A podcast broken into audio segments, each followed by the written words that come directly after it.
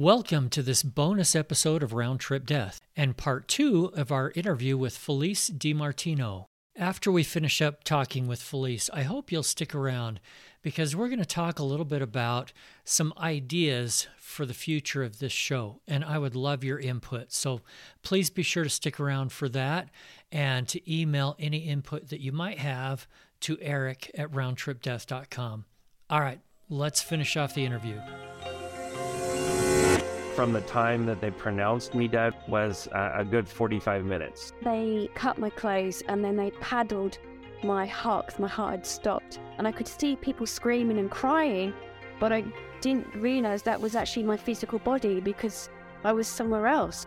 The only thing that I could feel, if you can imagine, absolute love and peace. There wasn't anything else to be felt. I was greeted by people I'd known in the past. I'm back home again. Incredibly safe and felt at home. Shifting gears in a major way here. Tell me about shared death experiences. I find these fascinating. They're not talked about very much, but I know that you've had some experience with it. Mm-hmm. Would you mind telling us about those experiences? Sure. So in 2006, I was with my grandmother. She had been in and out of hospice for like a few years, basically. The night she passed, I was there. I was by her bed. The first thing that happened was there was an I was there, the hospice nurse was there, and there was a knock at the door and there was something in me that knew that there's not going to be anyone at the door we're not expecting anyone right it was like late it was 10 30 11 o'clock and it was late and sure enough we go to the door there's no one there it's funny because it felt like the hospice nurse at the time was a little spooked and i was just like oh this is so cool right to experience this kind of stuff uh, and i was open to this always at some point we call my aunt and uncle they come over because the hospice nurse was like, you know, have them come over. It, it could be any time that, like, tonight feels like it's going to be the night that she passes. So, my aunt and I are in the bedroom with her, with my grandmother. She has a hospital bed. I'm sitting by the bed. I'm holding her hand. My aunt goes to lay in the, it was a big king size bed. And I'm holding her hand talking to her telepathically, my grandmother, saying, Grandma, it's okay. You can go. We're all fine. You're so loved. Like all, I'm talking telepathically again. And that's another thing. All of this and what happened in the near death experience is, is telepathic. It's this telepathic energy communication. And I'm holding her hand. I know that when I let go of her hand, that's going to be it. So I'm saying you can go, but meanwhile, I'm holding her hand, right? You're keeping her here. Right, exactly. So the hospice nurse finally says, Get into bed. I'll let you know when we're close, when it's time. So I get into bed. I enter into a state that is not that that kind of theta state in between wakefulness and sleep and i go on this journey of my grandfather came i was in this ballroom and I was looking down. I was above, I was looking down, yet I was also a part of it. And the relatives knew there were relatives, there were old friends, there were ancestors, yet they were all in their youthful form. They didn't look old. And they knew that I was there and I was amongst them as I was existing. And they were all dressed in these ball gowns, and the men were dressed and no one had feet. I noticed that they were all hovering. No one had any feet. And at some point, the room parted and there was like a um an aisle was formed up the middle so they started to part an aisle was formed up the mi- middle and i could feel my grandfather and another presence going up and there were two other presences with my grandfather and then as they walked or they sauntered or they moved up. It was like walking up this aisle up to a platform. And as they got up, one of these angels, I'm going to call this an angelic presence. It was an imprint of there was an angelic presence there with my grandfather. And as this uh, reaching down, there was a sense of my grandfather was there, and there's this angelic presence right with him that reached down for my grandmother and I heard the words, get up now. And as soon as I heard that, I shot up in the bed. I looked around for half a second. The hospice nurse had fallen asleep. My aunt was laying in the bed next to me. She was asleep. I looked at my grandmother. Her eyes were wide open and she was taking her last breaths. Okay. So there was that. That's part one. Yeah, that's super interesting. So so that this this presence is reaching down and my grandfather is right there. This angelic presence reaches down. My grandfather's right there when she crosses over. I had my experience in 2015. In 2018, in March, no, that's not true. Not 2018. A year and a half ago, my dad passed on March 18th. So 2022. 2022.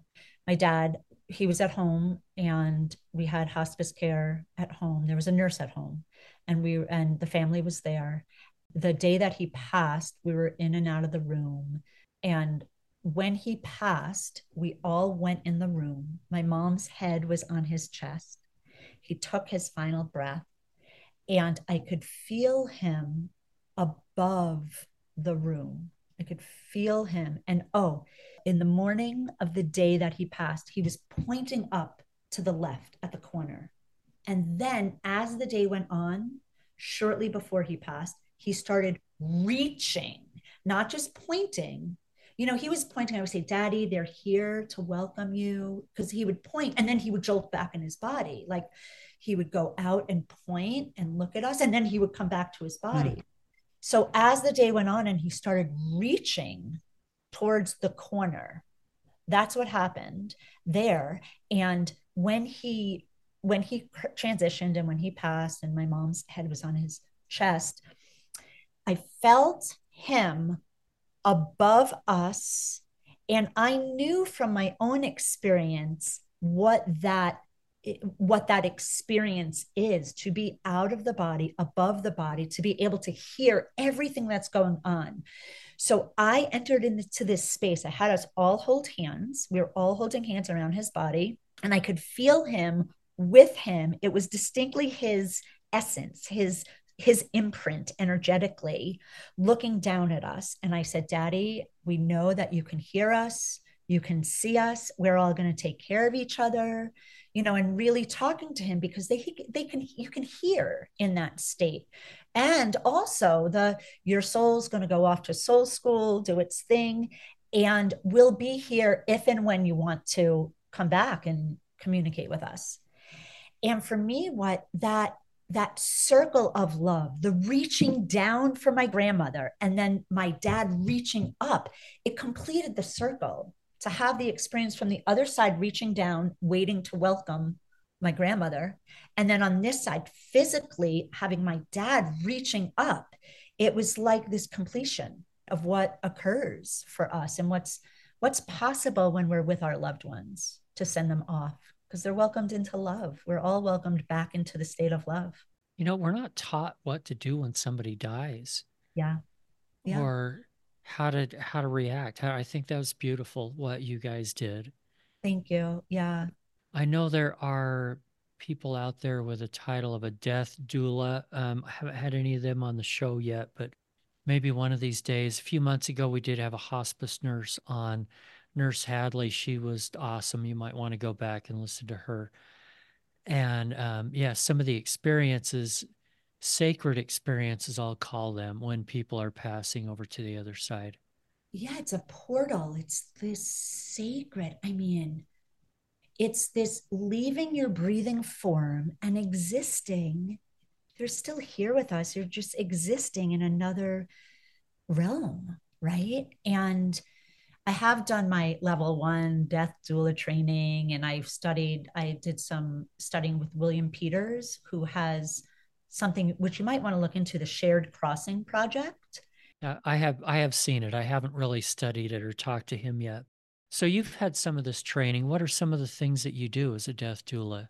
Be fully present with and holding a safe space for the family to grieve to sit with the loved ones because a lot of times especially in our culture people don't want to talk about it. The family doesn't want to talk about it to the person who's passing. The person who's passing knows what's going on, but it's like an unspoken kind of something that's hanging it's like the unspoken elephant in the room right so to sit with a person before they pass like is there uh, talking with them about forgiveness or there is there anything that they want to share or if they're able to speak and share right it, at that point? Is it do they feel they have any unfinished business? How can you facilitate conversations? You develop trust with a family.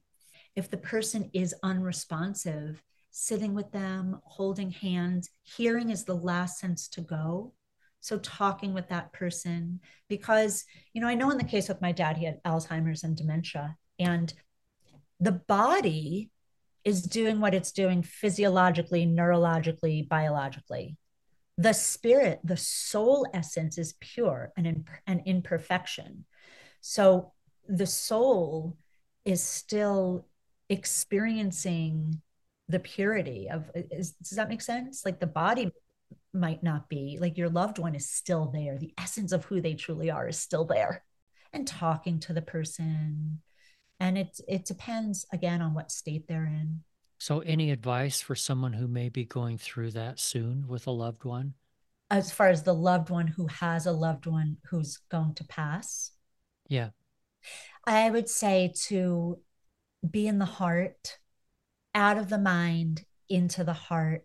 There's an opportunity to kind of clear the air, if you will, so that soul can be freed and released without, and the person could let go without feeling worried or attached or or guilty or whatever may arise to talk with the soul and to get really in touch with yourself. You know it's okay. We can grieve and be grateful for someone's presence at the same time.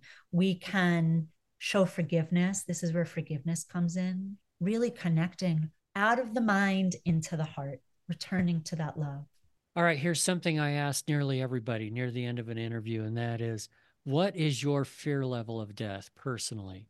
So I do not have a fear of death at all. I trust that it will occur as it occurs and the timing will be what it is. And I trust in the divine timing of that.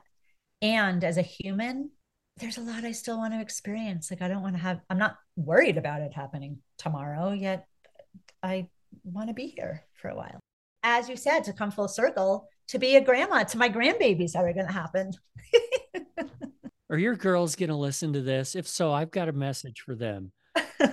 Felice needs to be a grandmother. One day. I'm not trying to rush it, but yeah, let's not rush it. Let's not rush it. We have things to do. And also service. I want to remind people that service is the highest expression of that love that you can be is service service service kindness service. Yeah absolutely. Yeah. If you're ever having a really bad day go serve somebody else. Uh-huh.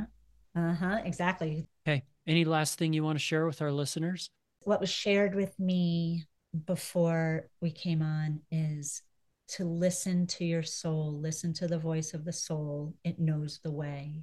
And there's so many practices now that offer ways of connecting with the wisdom of your soul. Like for some people, it might be, what does that even mean? Right? There's a lot of information now on the internet, on podcasts such as this, on YouTube channels. There's so much information now about accessing the voice of the soul. Yeah, I think a lot of people are going to hear that and say, that sounds great. I have no idea how to do that. Yeah, look it up, Google it, or get in touch with me. Yeah, get in touch with me. By the way, Felice is at groundedillumination.com. Yes. Did I get that right?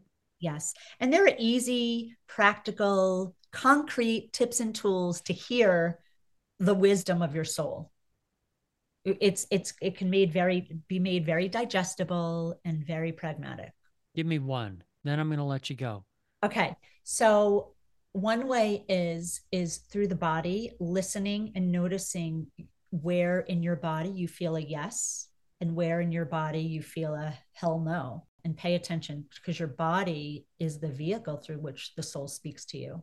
And that that ties into intuition but is that helpful? Listen to, listen to when you feel joyful and ease and excited. Where do you feel that in your body? That's your yes. And where you feel like heavy thud dense that's your no right And the voice of your soul is always connected with love and is always connected with your internal yes. Perfect. Felice, thank you so much for being with us today. Oh, bye, everyone. Thank you so much for tuning in and for accessing the remembering of our soul, and that there's nothing to fear in transitioning. There really isn't. We're welcomed into immense, immense love, and there's no judgment. There's no judgment coming towards you from the other side. Thanks for sticking around. On this podcast, we've tried to be hyper niched into near death experiences, but there are also a lot of uh, related types of experiences that go along with them. So, the question I'd like to pose for everybody today is I want your thoughts on do we want to keep the show just like it has been, or do we want to expand a little bit into some other areas that may be related? Uh, just to give you some examples, IANDS in their most recent newsletter mentioned that when they incorporated, the organization's main focus was near death and similar experiences.